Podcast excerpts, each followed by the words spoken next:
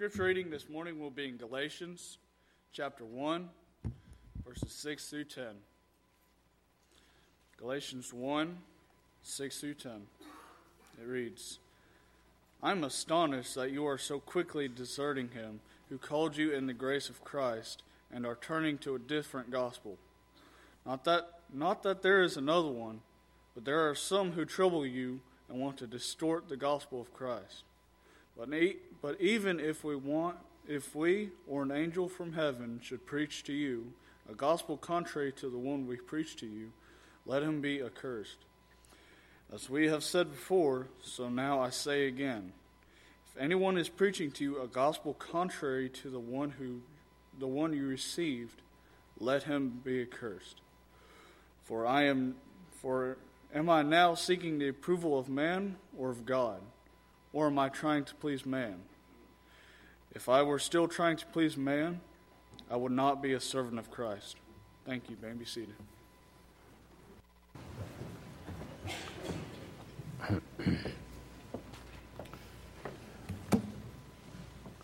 Well, I'm certainly delighted to be with you today, and I'm very grateful for your presence this morning. And I think our changed arrangement here probably deserves some explanation. Um, one of the works of our young people, and Nat oversees this, of course, and works with them, is to go on a mission trip every year. And this year they plan to go to Beeville, Texas. On their mission trip, they pick out a congregation, that smaller congregation that needs help, and they help them with a vacation Bible school, gospel meeting, that sort of thing. And that's what they're doing soon. And they made a lot of plans and preparations regarding that. So we want to remember our young people as they go to uh, Beeville, Texas, and uh, uh, work with them in that gospel meeting and vacation Bible school. They went, oh, a year or so ago and had a wonderful mission trip, very successful in their uh, work with the congregation. The congregations invited them back. And so we're very happy about that, and, and we're very mindful of that. In discussions in my office, where you see this bedsheet chart here was hanging, uh, Nat got the idea, said, Why don't we do bedsheet charts down at Beeville? I said, Well, I think that'd be a very good idea. So the young people have made their own bedsheet charts. Uh, the sermons that they're going to uh, deliver, some of the uh, young men who've been baptized into Christ, they're going to be up preaching their bedsheet charts, which they have done. And they're going to be teaching the bedsheet charts that they have put together uh, for their Bible classes at the mission trip in Beeville. And then the idea came well, we need somebody to demonstrate how to do that. And so, would you please preach a sermon from a bedsheet chart? So I said, Yes, I would. And so this sermon has been selected here. And please don't laugh at the graphics because I was only 14 or 15 years old at the time. And so this was a sermon that I preached years ago. And we're doing this again today to help some of our young men who are going to be delivering the lessons down in Beeville to work and to see how it's done, though I'm not the best one to demonstrate that by far. Uh, then this evening, we're going to have a couple of our young men preaching for us from their bedsheet charts. I appreciate Phil's prayer where he was thankful for the young men who will be preaching today, and I considered myself involved in that prayer. However, he had in mind our, our young, young men who are going to be here this evening. So please make a note of that and please come and please encourage them because it wasn't a long time ago, wasn't a long time ago that I was sitting right out there where you were sitting and I was looking up at bedsheet charts and I was listening to the sermons that were delivered. This is the way it was done back then. There was no PowerPoint. There was nothing like that. What they had were bed made. And then we presented the lesson. Perhaps some of you are familiar, remember the bed sheet charts back then. Uh, when I was young, thinking about becoming a gospel preacher, I actually had the idea that if I could just tell people what the Bible says, they will do it. Isn't that naive? But I actually believe that. I actually believe that if I could help people understand the Bible and what it says, they'll want to do what the Bible says. But I soon learned better than that. It wasn't too long that I realized some people do not want preaching, and that there were certain types of preaching that they did not want to hear. That's certainly not a new phenomenon. Isaiah chapter 30 and verse 10. There, Isaiah, the Old Testament prophet, is chiding the children of Judah, and he says, You know, you people are people who want preachers who say, Prophesy unto us smooth things. Prophesy unto us things that we want to hear. Isaiah 30 and 10. There was a generation who was involved in unwanted preaching. They didn't want to hear what the Word of God had to say. I'm sure that we've notion of saying, you know, if I could just tell them what God's Word says, they will do it, they will believe it. But that's not the case. Because there are some people out there that are involved in unwanted preaching. There are sermons they do not want to hear. Isaiah told him, said, You're like a cracked wall. That wall is going to come crumbling down. And it did. It did in the way of Babylon. Babylon came and took the children of Israel away, 70 years of captivity.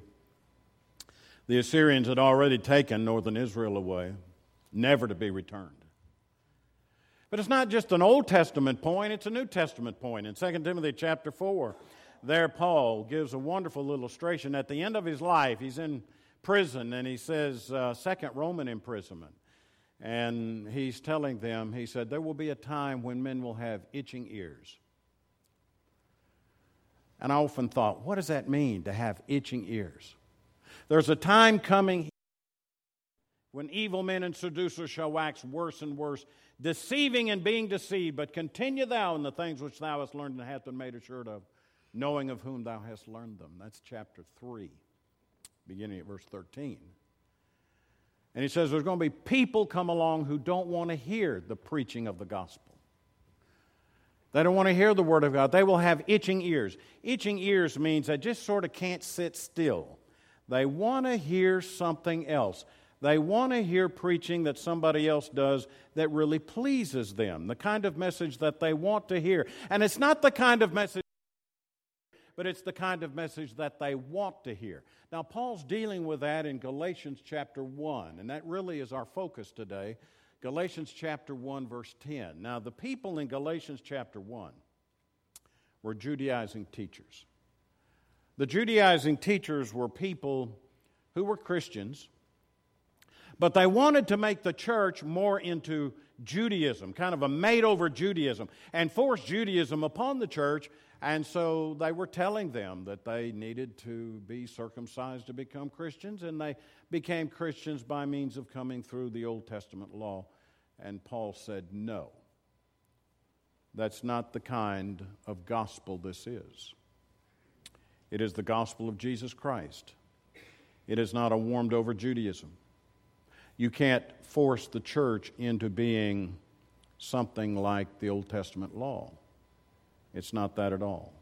Now, if I just preach what you want to hear, I'm surely not the apostle of Christ that I need to be. If I'm here just to then I'm not the servant of Christ.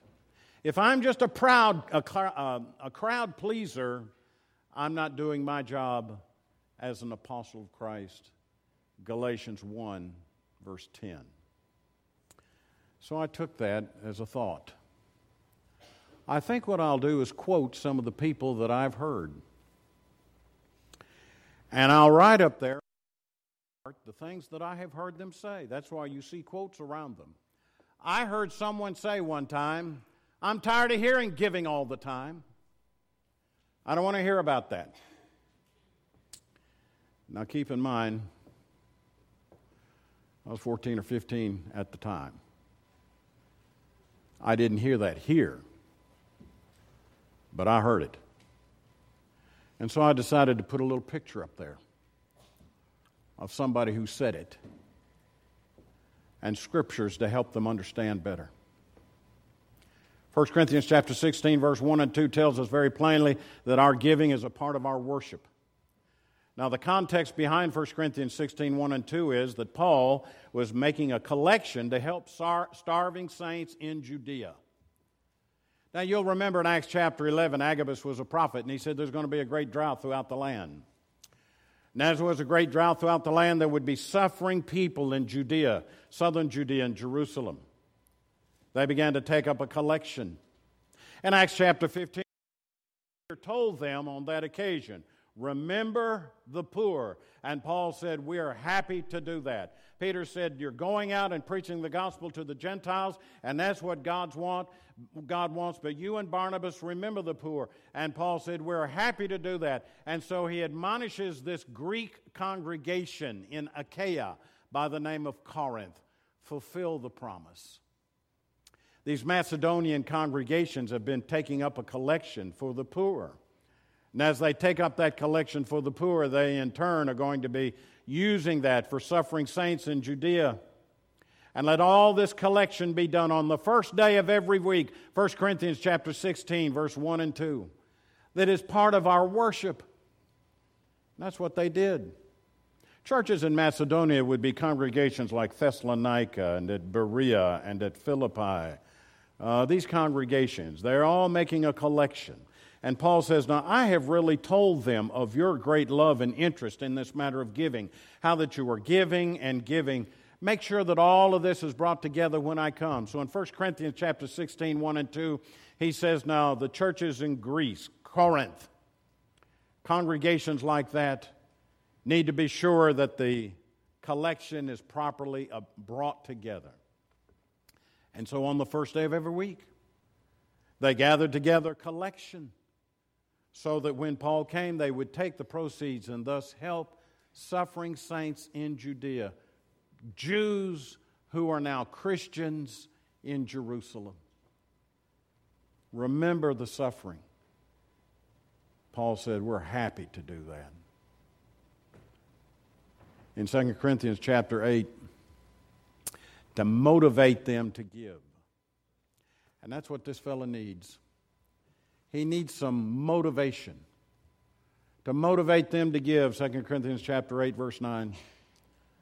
Paul said, "For you know the grace and knowledge of our Lord and Savior Jesus Christ, that though he was rich, yet for your sakes he became poor, that ye through his poverty might become rich." What Paul was saying is if you want motivation to give, look at Jesus and all that Jesus gave.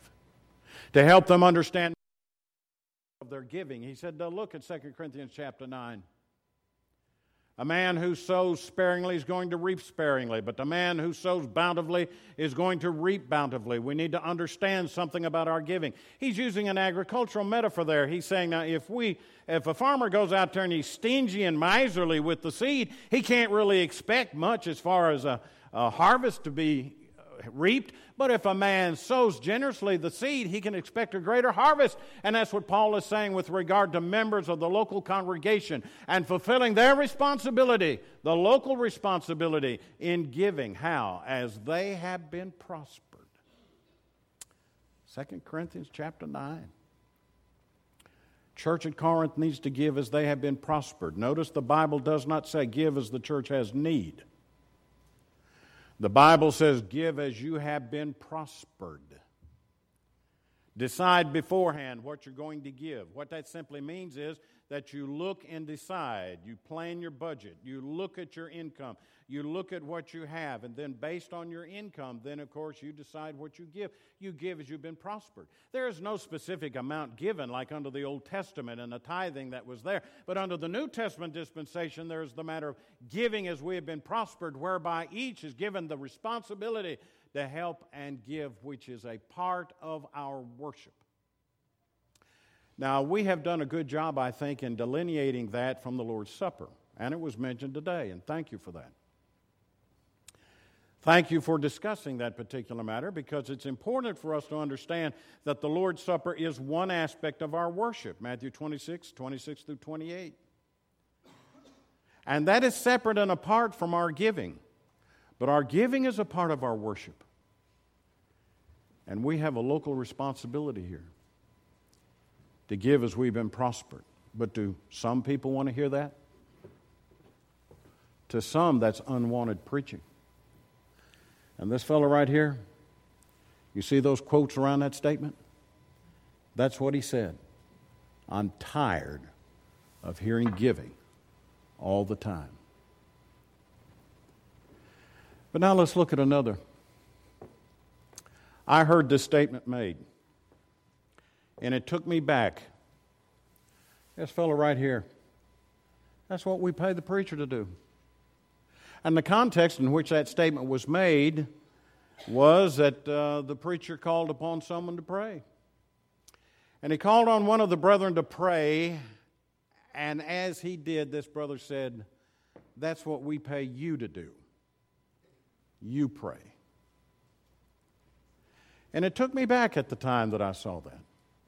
Turn with me to Galatians chapter 5 and verse 6, where the Apostle Paul talks about faith working through love. It's a beautiful passage of Scripture, one that you ought to mark in the pages of your Bible. For in Christ Jesus, neither circumcision nor uncircumcision counts for anything, but only faith working through love.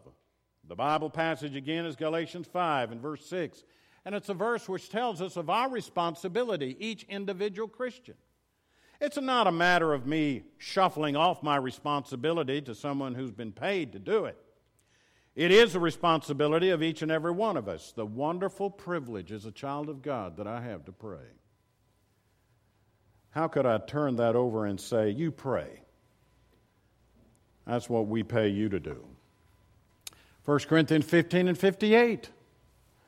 What a great passage that is from the pages of the Bible. And again, it's one that ought to be marked in every Christian's Bible as the Apostle Paul is talking about the working of the church. Therefore, my beloved brothers, be steadfast, immovable, always abounding in the work of the Lord, knowing that in the Lord your labor is not in vain. Now, he's not talking about just the preachers doing the labor. He's not talking about just the elders doing the labor. He's not talking about just the deacons doing the labor. But what does he have in mind in 1 Corinthians 15 58? He's talking to the congregation there. Therefore, my beloved brothers, everybody, be steadfast immovable, always abounding Lord, knowing that in the Lord your labor is not in vain. But you know what some people say? That's what we pay the preacher to do. Visit somebody in the hospital? I don't need to do that. That's what we pay the preacher to do. I don't need to do that. Why send a card to someone who's sick? Help someone who is at home and sick and can't get out. That's what we pay the preacher to do. I don't have to do that. 1 Corinthians 15 58, brethren. Always abounding. Galatians chapter 5 and verse 6. Now, I have before you this great passage, which I think ought to be marked in your Bible again, and that's James chapter 1. Right at the book, one, the great book of Hebrews. James comes in our Bibles, and we come to James 1 and 27, and notice what the Word of God says in the passage. It's a Bible verse you can read from the pages of your own Bible. Religion that is pure and undefiled before God the Father is this to visit order, orphans and widows in their affliction, and to keep oneself unstained from the world. We have an obligation here, brethren. Pure religion. Pure religion means it's undiluted, undefiled, it's pure, it's right. It doesn't have one foot in the world and one foot in the church, but it is devoted to the work of the church. Pure religion is devoted to the help of others. And in this regard, he's saying, help those who are afflicted, orphans and widows, and their affliction, and to keep oneself unstained from the world. That's what pure religion really is. Nowhere in that passage does he say that's just the job of the preacher. Nowhere in these passages say there's just a certain class of people that have to work. All of us have an obligation in these particular matters, brethren. Christianity is a personal religion. It is a religion that involves every individual person. And when we become Christians, we have an obligation an obligation to ourselves to love and obey the truth, and an obligation to others to teach them the Word of God and to help as help is needed. There's so many other passages that come to mind that are not on this chart, but I think I'll spend a moment talking further about this point because I'm getting all worked up about it. In Philippians chapter 2, you have a Bible passage there that talks about having the mind of Christ, beginning in about verse 5. And there he says, Have this mind among yourselves, which is yours in Christ Jesus. And I think this is one of the most profound passages in all the Bible. Who, though he was in the form of God, did not count equality with God a thing to be grasped, but emptied himself by taking the form of a servant, being born in the likeness of men. Son of God came into this world and took on the form of a servant. The word servant here is bondslave. And being found in human form, he humbled himself and became obedient to the point of death, even death on a cross. Therefore, God has highly exalted him and bestowed on him the name that is above every name, so that at the name of Jesus every knee should bow, in things in heaven, things under the earth, and every tongue should confess that Jesus Christ is Lord to the glory of God the Father. There's our example service to others. Have this mind in you, which was also in Christ Jesus. But someone comes along and says, Don't preach to me about that. Because I want the preacher to do that for me. I want the elders, don't be preaching to me about that. Because I want deacons to be doing that for me. I have a responsibility. Now, just in case somebody comes along and says, Well, I can't relate to Christ, I can't envision anyone saying that.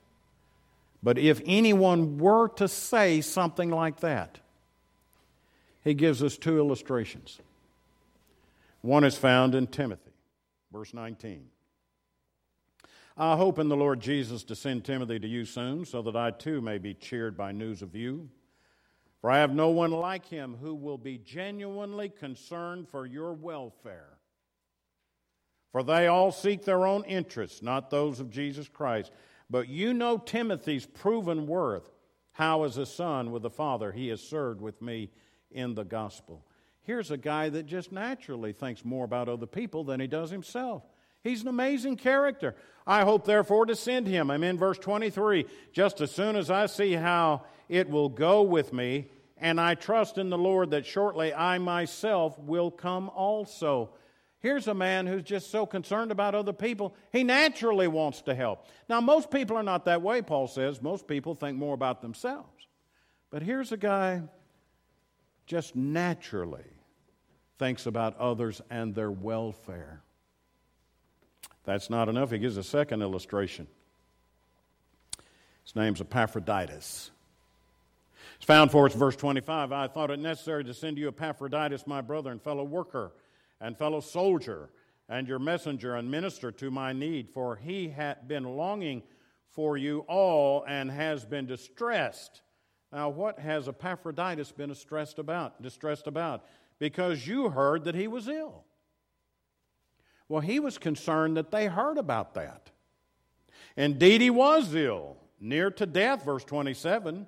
But God had mercy on him, and not only on him, but on me also, lest I should have sorrow upon sorrow. Sorrow upon sorrow simply means that he had passed away. That would have added to my difficulties and my burdens here as a prisoner in Rome. I would have had sorrow on sorrow. But Epaphroditus was concerned, not for himself, but he was concerned for the church back at Philippi because they had heard that he was sick, and he was concerned that they might worry about him. Now, that's not what I. What I hear so many times is, I was in the hospital and you only came to see me twice. I was in the hospital and elder.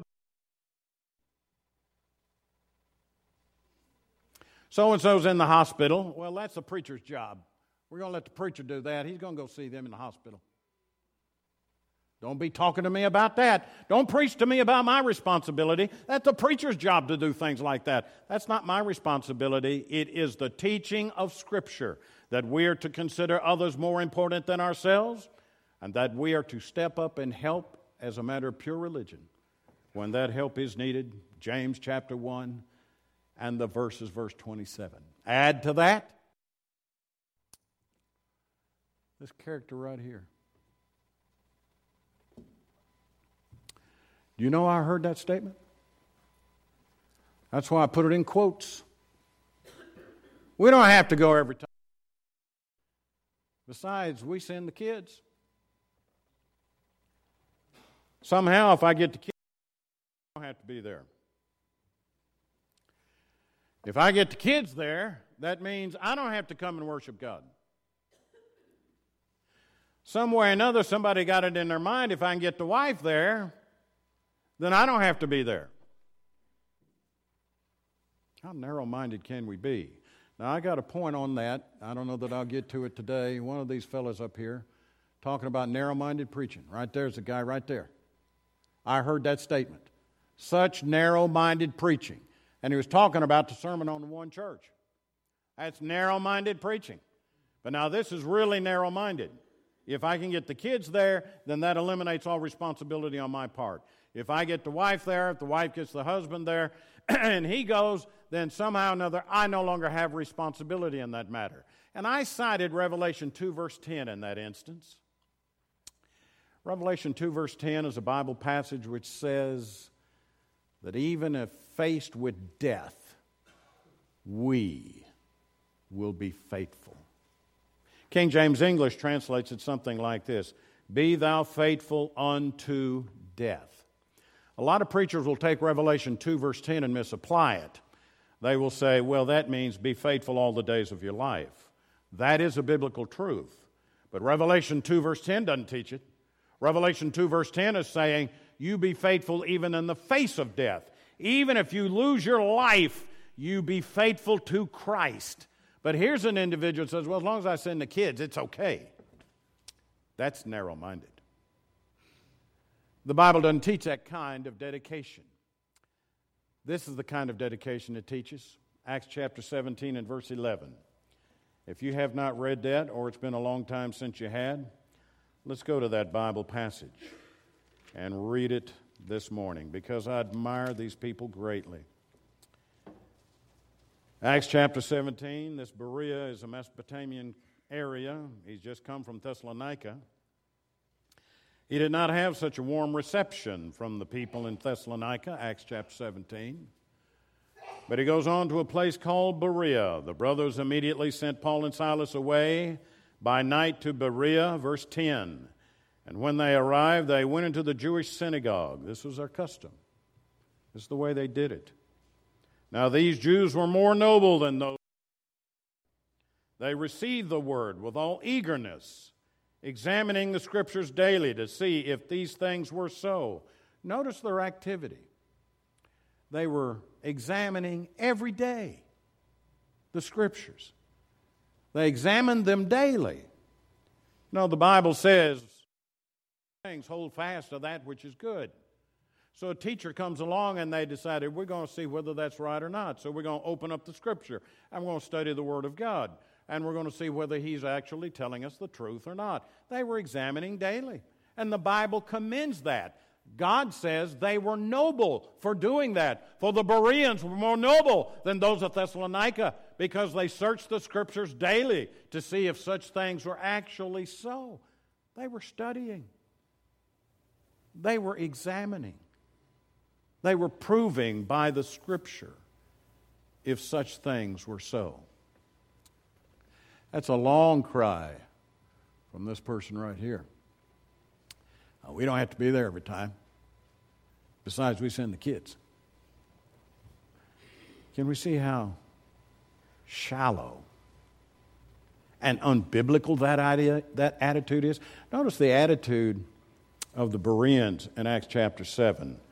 The activity was a daily activity of examining the scriptures.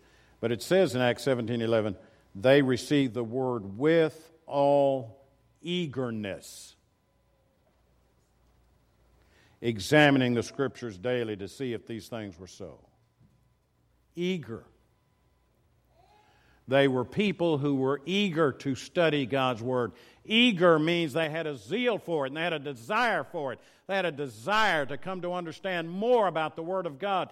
Teach me God's Word. Help me understand the Word of God. They had an eagerness and they had a desire for it.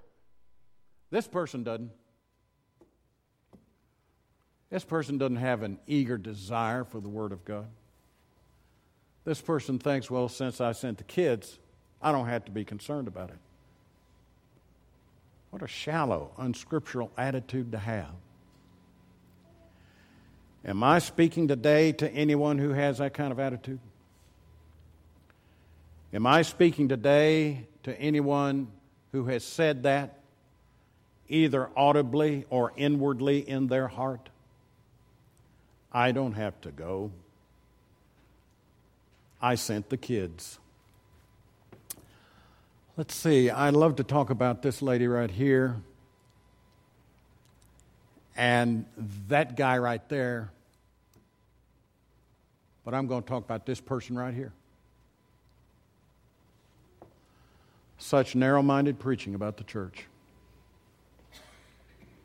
Matthew chapter 16, verse 18. That's a great verse, isn't it? Jesus in the coast of Caesarea Philippi. And there he asked the question, Who do men say that I, the Son of Man, am? And they had their questions. Jesus wasn't asking that question for his own information. He was asking that question to benefit the apostles. Who do men say that I, the they said, Well, some say that thou art Moses, or um, Elias. Some say thou art Jeremiah. Elias is this the New Testament way of saying Jer- I, uh, Elijah. And uh, Jeremias is just a Greek way of saying Jeremiah, one of the prophets. But who do you say that I, the Son of Man, am? And I believe that Peter gave the greatest answer you can give. I often thought about his answer there in Matthew chapter 16. I think it's the greatest thing that anyone will ever be able to say. You say a lot of great things. I remember when my daughter said daddy for the first time. That was a great thing to say. My son. That was a great thing to say. You're going to say some great things in your life. When you get married to that wonderful person that you find you'll say, I do, that's a great thing that you're going to say in your life. The greatest thing you'll ever say is when you stand before people and you say, I believe that Jesus is the Christ, the Son of God. You'll never say anything more important. You'll never say anything greater than that right there. And that's what Peter said. And Jesus told him on that occasion, Blessed art thou, Simon, for flesh and blood hath not revealed it unto thee, but my Father which is in heaven. And I will say unto thee, I will give unto thee the keys of the kingdom of heaven. And upon this rock I'll build my church, and the gates of hell shall not prevail against it. He builds his church, his people, the people that you read about in the New Testament.